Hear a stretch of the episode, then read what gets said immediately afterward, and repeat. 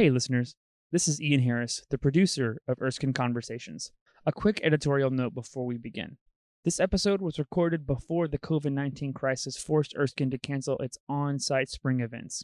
In this episode, David and his guest, alumna Elizabeth DeVault, talk about Alumni Day 2020, which was canceled as an in person gathering and moved to an online platform. Despite these changes, we hope you will enjoy hearing from Elizabeth and learning about her continued involvement with Erskine. Thank you so much for listening to Erskine Conversations.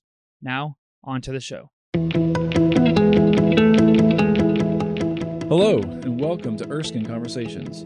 We bring the Erskine College and Theological Seminary campus to you. In each episode, we will be diving into the conversations that happen every day across Erskine's campus among students, faculty, staff, and more. Today, I invite you to listen in as we talk with Elizabeth DeVault, adjunct faculty and Erskine alum. So sit back, relax, and enjoy the conversation. Thank you for joining us, Elizabeth. Oh, thank you. I'm happy to be here. It, it is. I was, it was really cool that you were willing to jump in on this at relatively short notice. I mean, you are we we're friends, and then to Mhm. know that you are back on campus doing things, and I'm back on campus doing things, which is really cool to be able to have this opportunity to talk about your story, your journey, and then what it is you're doing slash what it is you're doing with Erskine. So let's kind of jump in first with um, what was your experience in college, after college, and kind of centering around what you were here for performances, music, theater. Go. okay, so I, all throughout basically my entire life, I performed all sorts of things. Um, and mainly it was theater and voice. Mhm. So I did a bunch of vocal competitions and theater competitions. And really that just bled into my work at Erskine.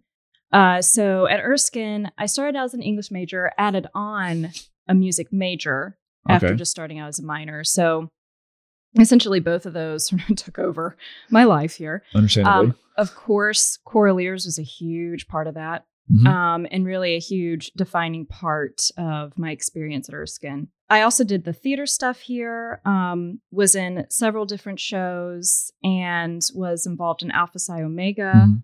the theater honor fraternity. We jokingly called each other brothers, which was great.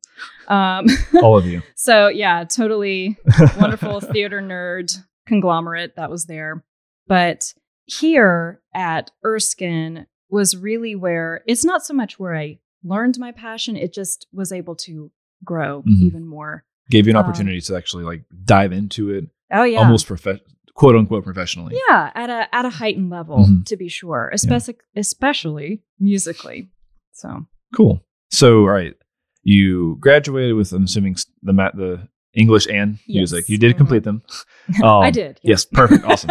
Uh, if I remember correctly, you went to USC hmm and you pursued. I pursued a Master of Music in Vocal Performance. Okay. Yes. So you were able to kind of take the musical side, not necessarily Mhm. the theater side at the beginning. Mhm. Um, completed your master's, but you've done more since then, if I remember correctly. Yeah. So in my master's in music, so I lived in Columbia there Mhm. uh, and was involved in an opera two there and other, you know, musical pursuits, things like that. And I enjoyed it a lot and it was extremely beneficial. Mhm. But as I graduated, of course, I knew going into music, it's not like I'm going to have like a million bucks and that's fine. Like I'm actually really okay with that. Um, some Really? people aren't, I but I am. Yes, I've resigned myself to be poor but happy. yeah. Uh, but I got a teaching job Mhm. um, from a friend of mine who we actually performed together in musical theater and opera with Glow Lyric Theater in Greenville. Okay. And she taught at a local Christian school and said, Hey, we really need a drama person. And I said, Well, I don't have a degree in it or anything. she said, But Eh. you have like a performance degree, and I know that you actually know what you're talking about Yeah. when you do uh, perform. Mhm. So I said, okay, sure. And I also took on English there too. So actually, both of those were There able to get me a job. Boom. So it's a myth. You what do you do with a. B in English? You, you Uh, get a job. You That's can get a job. That's, That's right. right. You can pay your bills and, and eat sometimes. So, you so, know, you know, on occasion. Yeah. But that was really where I had never really directed a show before. I did a small senior project here Yeah. at I. Erskine, but you know, it wasn't nearly the same as an entire production. So it was really there With We- people who actually knew what they were doing. Well, I mean, not all of us did. I got. I got. You have to remember that. Like some of us in that senior project were not actors. but y'all were fantastic anyway. Oh, Right, You know, yeah. Thanks. But um in this school, it was really like, oh wow, like I'm actually directing a show. Mhm. Okay. So it did not have very many resources, which resources are lacking in a Generally. lot of places Yep. for the arts in general. And it was really funny because I had lighting equipment that, you know, I'm not a lighting tech person. Like that's not my training. It's a Right. totally different ball game. But we had these tree lights that for some reason they wouldn't stop blinking and I could not make them stop blinking. Like there it was a slow fade blink, so it was more like weird twinkly lights. Uh-huh. But so that's what we had um, as we did the Sherlock Holmes comedy trilogy, Okay. which is actually very entertaining, but you know, it's lighter fare. And right. it was like this constant blinking light just constantly throughout the hour and a half long program. So oh my gosh. those are happy memories. But You learn. yeah, you do. And so I did the next production there and kind of got a little bit fancier. And before you knew it, I'm at another private school actually pursuing directing in a more intense way. It had still not a big budget, but a little bit more. Right. Had a little bit more of a tradition of doing the shows, both Mhm. not just once a year, but in the fall and the spring. Okay. So it was sort of stepping up. And that's Right. really where I started to hone my craft as a director. Mhm. And lots of crazy challenges there. But that's that's really where it started. okay. Um, in terms of the theater stuff. And it was while I was there that I decided, you know what, I think I really want to do this. So naturally being drawn to um all the super prosperous majors. I decided to go back and get my master's of arts in theater okay. from Regent University. And so that was mainly online. I had to do several um, on location projects, Hmm. but uh, so it was nice and flexible, which was really good. Yeah. And I actually just finished that up like this past December. So There you go. Double master over Yeah. double master. so, um, you have the background in performance, the background in singing. You know a lot about English and writing and things of such. Um, and you've got the background in directing and and that side of things. Um, but I know you do something else too. Can you tell us a little bit more about this more? Well, honestly, I don't know. I don't know how you got into it, but I'm really interested to hear hear the the background to this this other thing that I'll let you introduce. Okay. So actually, just recently, like less than a year ago, I got into voiceover, which is really fun. I've always thought about doing it. Yeah. but it's always been in the back of my head like oh wouldn't that be fun but i never thought about pursuing it really much at all Mhm. until when i was still teaching um, at a private high school that i had a local actor from bob jones come in and the first class he did was just about film acting which Mhm. was really fun but the second time he came in he talked about voiceover and i thought how interesting and he said you know i got into this as a side gig and he has a really great speaking voice, but Mhm. he also knew how to express. It's Right. more than just, It has having to a- be. yeah, it's more than just having a great speaking voice. You have to know how to read things and make them sound convincing. Mhm. So um, I thought, you know what? I could do that. And I so can. I did my research and found the right equipment and all the stuff I need to start out with. And yeah, kind of blossom from there. It took a little while to get any um any um sort of job at all. Yeah, I can understand. I mean, Yeah. I get that. But you know, to me, I'm like, as a performer, what else is new? Like you're just you're Just you're used thing. to like, okay, so before this really takes off, it's gonna probably be I thought about a good year, but Uh-huh. it was less than that, thank goodness. Um, so it was really in the area of audiobooks Okay. that my voice seemed to fit the best. Interesting. So So yeah. what what have you gonna do so far? well, I started out by doing mainly like these very boring self-help books Ooh. and frankly they were not they weren't very well written. Oh gosh, So, That it- but that's kind of, I'm like, okay, that's a good test for you. yeah, exactly. Can I make something that maybe isn't, the, especially the English major, and you're like, oh, right? come on, yeah, man. there was a lot of Who's your editor? yeah, yeah. So there there was a lot of uh, wailing and gnashing of teeth, kind of reading some of it. It's mainly, you know, there are a lot of books out there that like um pop up publishers sort of thing Huh. where they're just trying it mainly from like Europe and places like Okay. that. And they're just like, hey, I want to sell this book in English so it'll get more money, but they're not they're very Oh. turned out very quickly, that type of Gotcha. thing. So you you know what you're getting into, but hey, they pay you and they're not like selling anything fraudulent. It's just like That's right. really bad. So I was really like, bad. why not? so yeah. And there were a few times I couldn't help myself. I like edited. But other times I'm like, you know, I'm not being paid to edit, so I would They'll just never read the listen to their own book. They they won't. They won't. They're just happy to have it. Um, there was one time where I read a sentence uh, akin to In your life, you're going to experience emotions. And in parentheses, it said, i.e., emotions. Oh, oh, yes. And I so I was like, okay. so I thought, okay, And you change. how do I change this? And I don't think I ended up changing it. I think I was just like, you know what, I'm just going to keep it because obviously they They made- asked for it, Yeah, yeah. like they they typed it and It's my someone edited it, and Yeah. so here it is. so plus I thought it was really funny, so I just kept it. So It's not your you go. name on the book. it's not. I it's mean, it might be on your name on the little graphic that says voiceover by, but But no, I didn't. I didn't write that. So there you go. But I started out doing that, but then finally I started getting more fiction Okay. and more high quality books. So that was really nice. Mainly, I've been reached out to by um, sci-fi and horror and all right. fantasy, which I find to be very interesting, but that's what I do a lot of right now. So I have a few sort of like thriller horror things, you know, vampires, ghosts, course, murderers, yes. and the like. Um, And one the ab- like. yeah, one about a mermaid, which That's is a kind ghost of who like murders people. um, yes, you know, the mermaid murders people. That's a ghost. Um, actually, she does, but it's Oh, all gosh. like in defense of her Well, mermaid. don't give me too much. or- You know, I want I want to hear it. Right. Oh, excuse me. No spoilers. no spoilers. But yeah, so lots of fun things. Right now, I'm working on a sci fi war book. I'm Okay. almost finished with it. It's due this Friday. All right.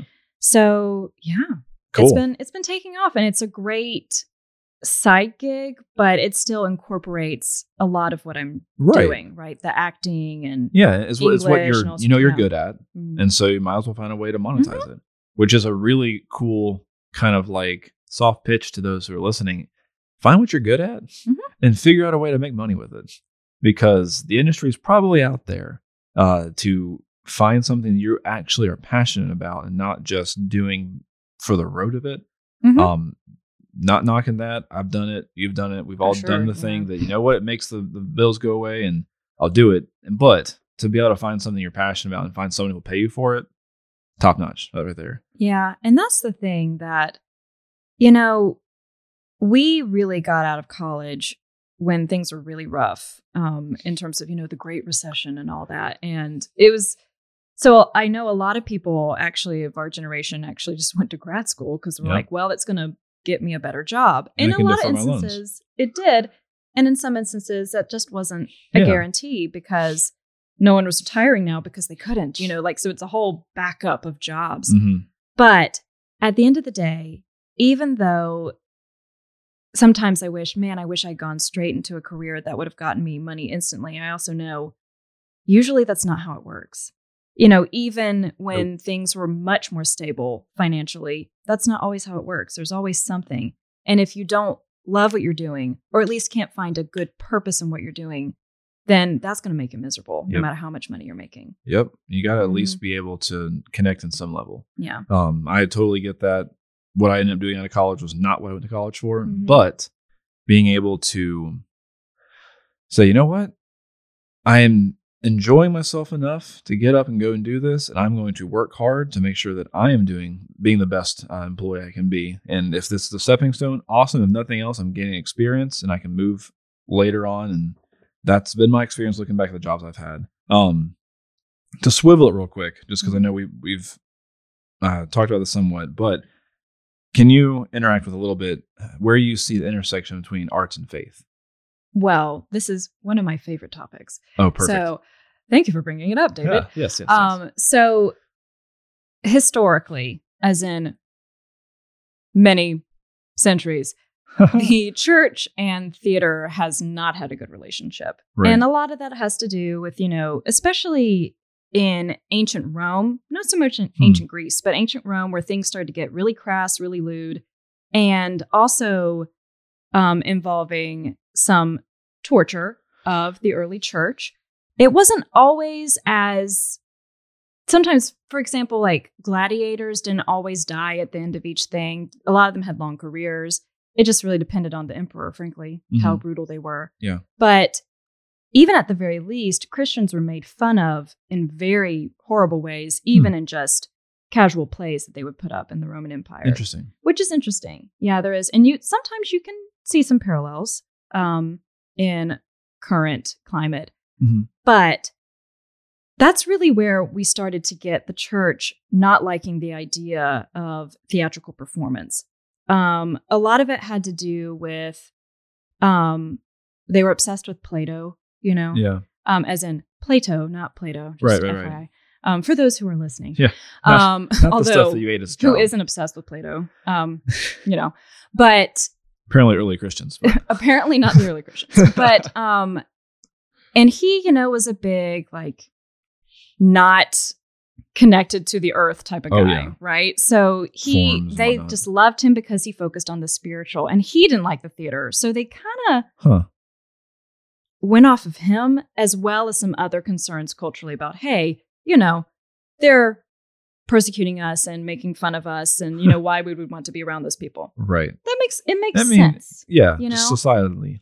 and so um a lot of the concerns even some concerns about is acting lying you know Huh. are you deceiving someone by pretending to be someone else and so a lot of very interesting questions Right.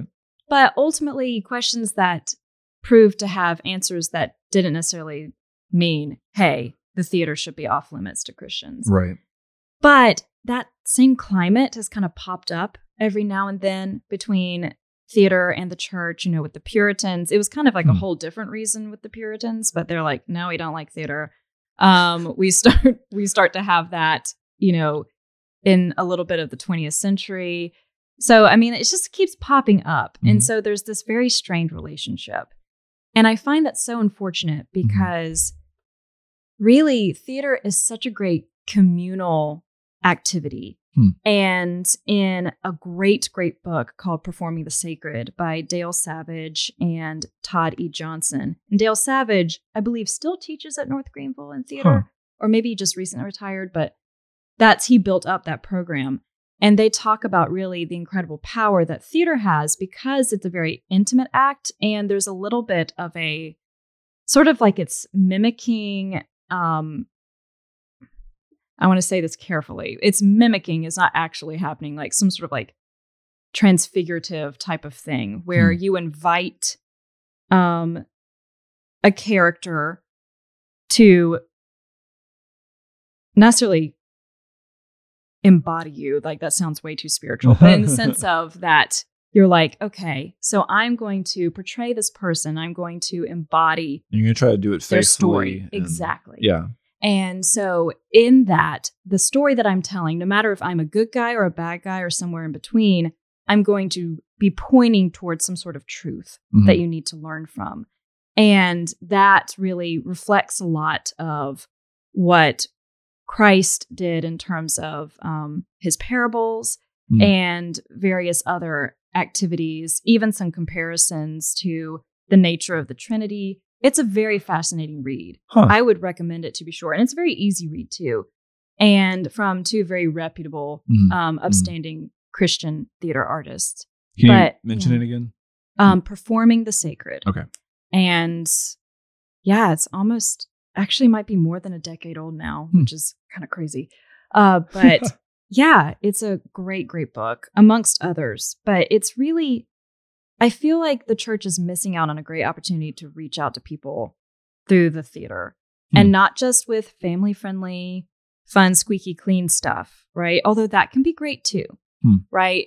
Really taking classics or newer stuff that address real struggles of the human spirit Mhm. and saying, what can we learn from this? Yeah, I mean, I know we came and saw you. My wife and I came and saw you at one of your schools, Mm-hmm. and you did a number of of older, well, older in the sense of Mhm. classical plays. Like I think we came and saw Pride and Prejudice. Mhm. Yeah. Um, I can't remember what we saw before that, but yeah, I mean, in the sense of you, when you look at it from the lens of Scripture, from the lens of, of faith in Christ, faith in God, looking at it from a biblical lens, you see stuff that you may not see when you look at it from a secular lens.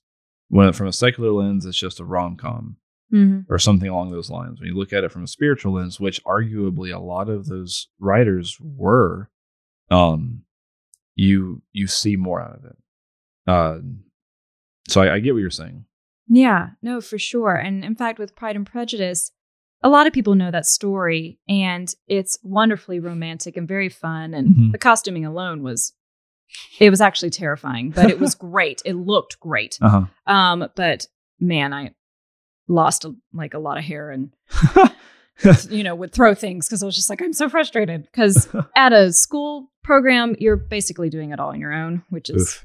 Very stressful. Yeah. Anyway, I digress. Yes, but yes, what was what is great about the story is that you have these two people that struggle with these um, fatal flaws, you know, Mhm. to kind of go back to the whole Greek thing. And instead of it condemning them, Mhm. they actually we see how they learn from it Mhm. and they learn to be united and i actually i'm terrible with references but i think of um, mercy and truth have met together and that was sort of the scripture that i thought of that these things that otherwise you would not put together like mercy and truth truth tends to be um, scary And and intimidating. Exactly. Mercy you think compassionate Mhm. and yet they have met together. And it made me think what a wonderful way to sort of think of um darcy and elizabeth bennet Hmm. you know it's it's really that same thing and how people can do that they can meet together and bring out the best in each other by Mhm. acknowledging their faults and growing from it and you know that's something that all sorts of people can identify with Yeah. but especially um in the church sometimes we forget that Oh yeah. you know? And you don't have to take an overtly Christian story. And those are the only sorts of things that you can perform as a Christian. Right. There are all sorts of stories that show, you know, human life and what humans go through. And some of it can sometimes be very uncomfortable. Mhm. But these are things we all go through temptations and struggles and Mhm. trials. And we need to see the church approach it with compassion Mhm. and truth, mercy and truth. Yep. And the theater's a great way to do that. Yeah. I mean, I, I think back to your your senior project, you chose non traditional songs Mm-hmm. to bring to a Christian stage to get the audience and us performing to wrestle with where how can you not necessarily interpret Christ in culture, but where can you look at culture and see where they're grasping in the darkness at something and you see that thing they're trying to get a hold of. They don't. Um, when you look at some of those songs, I believe they're all 80 songs. Mhm. Uh, and as a Christian, you listen to him and you go, man, it's like they're just almost there. It's like they almost, yeah. they've almost found Christ, but not quite. But we can look at it and I don't want to use the term like we can redeem it or something cheesy like that, but we can see through the lens of scripture and go, man, how much of a blessing is it that when you look at, um, I'm trying to think of which song it was that Allison did. Um, but I, I just remember talking with her about her song is we can see the the truth in it. We can see where it was pointing to, um, and be encouraged in Christ in that.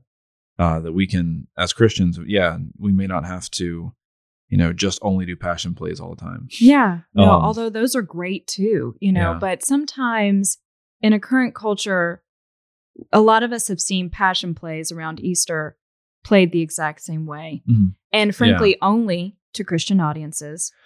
And right, because so the story is like- totally unfamiliar if you're not a Christian. Right. And so it almost seems like instead of creating a ministry that we reach out and both Christians and non Christians work together to create a story, a lot of Christian institutions that, you know, are theatrical in nature or churches in general that put on shows, they tend to just cater to their own people. Mhm. And I'm like, what in the world is the point of that? I mean, that, that doesn't yeah, I make mean, any all, sense. yeah, I get you. I get you Mhm. that. Um, so all right, so a little self promotion. What brought you back to Erskine? So I am directing the spring show called OTMA, and I really hope I'm pronouncing that correctly. We're still up in the air about it. Um, hey, it's OTMA as of right now. Um, but that stands for the names of the Romanov princesses, the famous Romanov Oh. family who was assassinated um, by the Bolsheviks during the Bolshevik Revolution. So it what happened is that uh, initially we had a different show Mhm. um, and it turned out that some people were na- not able to do the show Oh man, and so that was a big struggle certainly a big shock and i was like oh my word you know what do i do i've never had to replace a show before right? but you know god really worked that out i know that sounds cliche but No, no. he did he intended like hey this He is is in the all show things, so. you're supposed to do and you really want to do this one show so i'm just going to let you see how it's going to fail and then i'm going to let you do the show that i want you to do Right. and so it's perfect because I have a small group of young women. And so OTMA is perfect for that. And so each of them shows the different personalities of each of the princesses. Of Hmm. course, you have the very famous Anastasia or Anastasia, Oh, yes, as we pronounce it in the show. um, but you also have Olga and you have Tatiana and you have Marie. name. Yes, I know. Very, very Russian but uh, these young women are great. They're so dedicated and very passionate about the story. And the thing is, the story again is not overtly Christian. Um, it involves very imperfect people, even one that is very religious. I'm not sure if she actually is a Christian. Mhm. Um, it may just be something that she is traditionally clinging to. Mhm. So we have to look at that and say, okay, first of all, how do I know she's probably not a Christian? Some of her behavior, Yeah. right? No, no. And sometimes we totally mess up, but Yep. there's a general attitude of hers of fearfulness and non ministry Hmm. that makes me think, mm, probably not. right. Others are very cynical about God in general. And you do see that. Also very Russian. Yep, exactly. you know, um, and others still are very naive and don't realize Hmm. they're not going to get out of this. So, Yeah. what are you going to do with the little time you have left? So, it's a very interesting show Cool. and relatively new. Um, so I'm excited about doing it. Not a lot of people have done it, Mhm. so it was kind Cool. of out of luck. I was able to find it, and yeah, So when are you performing that, or not you? When are you directing and it Yeah, being I'm performed? it. Oh, jeez. Um, it is March 28th and Okay. 29th. So All right. over alumni weekend, which is awesome. Um, on the 28th, it's at 3 p.m. and 8 p.m. Okay. And then on the 29th, it's at 3 p.m. and that's our closing show. All right. So you got just a little under a month. Yeah. So Very cool. um lots of preparation. I have rehearsal later this evening. Mhm. So yeah, it's it's gonna be really good. I was up here all during Erskine spring break Uh huh. building the set. Oh my goodness. So yay. That was fun. Um did it kind of feel like you're harkening back to when you were here? yeah, yeah, a little bit. Um being in the space and sort of getting used to it again. It's been There's just something yeah. about coming back on campus as an alumnus. You're like, oh man, like you breathe in, you just like smell the Erskine air, and yeah, it's it's cool to be back. Yeah, Um, it's it's cathartic and nostalgic and all those cliche words. Um, of course, of course. but uh, well, I really appreciate you taking the time because I know you're about to go out and do more for this. Uh, we're excited that you're here and you're an alumnus and you're directing, and that's just really cool. So we're glad to have you uh, come and talk with us. And uh, good luck as you finish up this this performance prep. Yeah, thank you so much, David. Thank you for having me. It's been lots of fun. My pleasure. Thanks for listening to Erskine Conversations. If you enjoyed today's chat, please be sure to hit that subscribe button and leave us a five star review on Apple Podcasts, Spotify, or wherever you're listening. Tune in each week to hear more from the Erskine campus. Erskine is the higher education institution of the Associate Reformed Presbyterian Church. To learn more about Erskine, please check us out at erskine.edu. We would love to hear from you. Find us on social media by searching Erskine College or emailing us at conversations at erskine.edu. Thanks again and have a blessed day.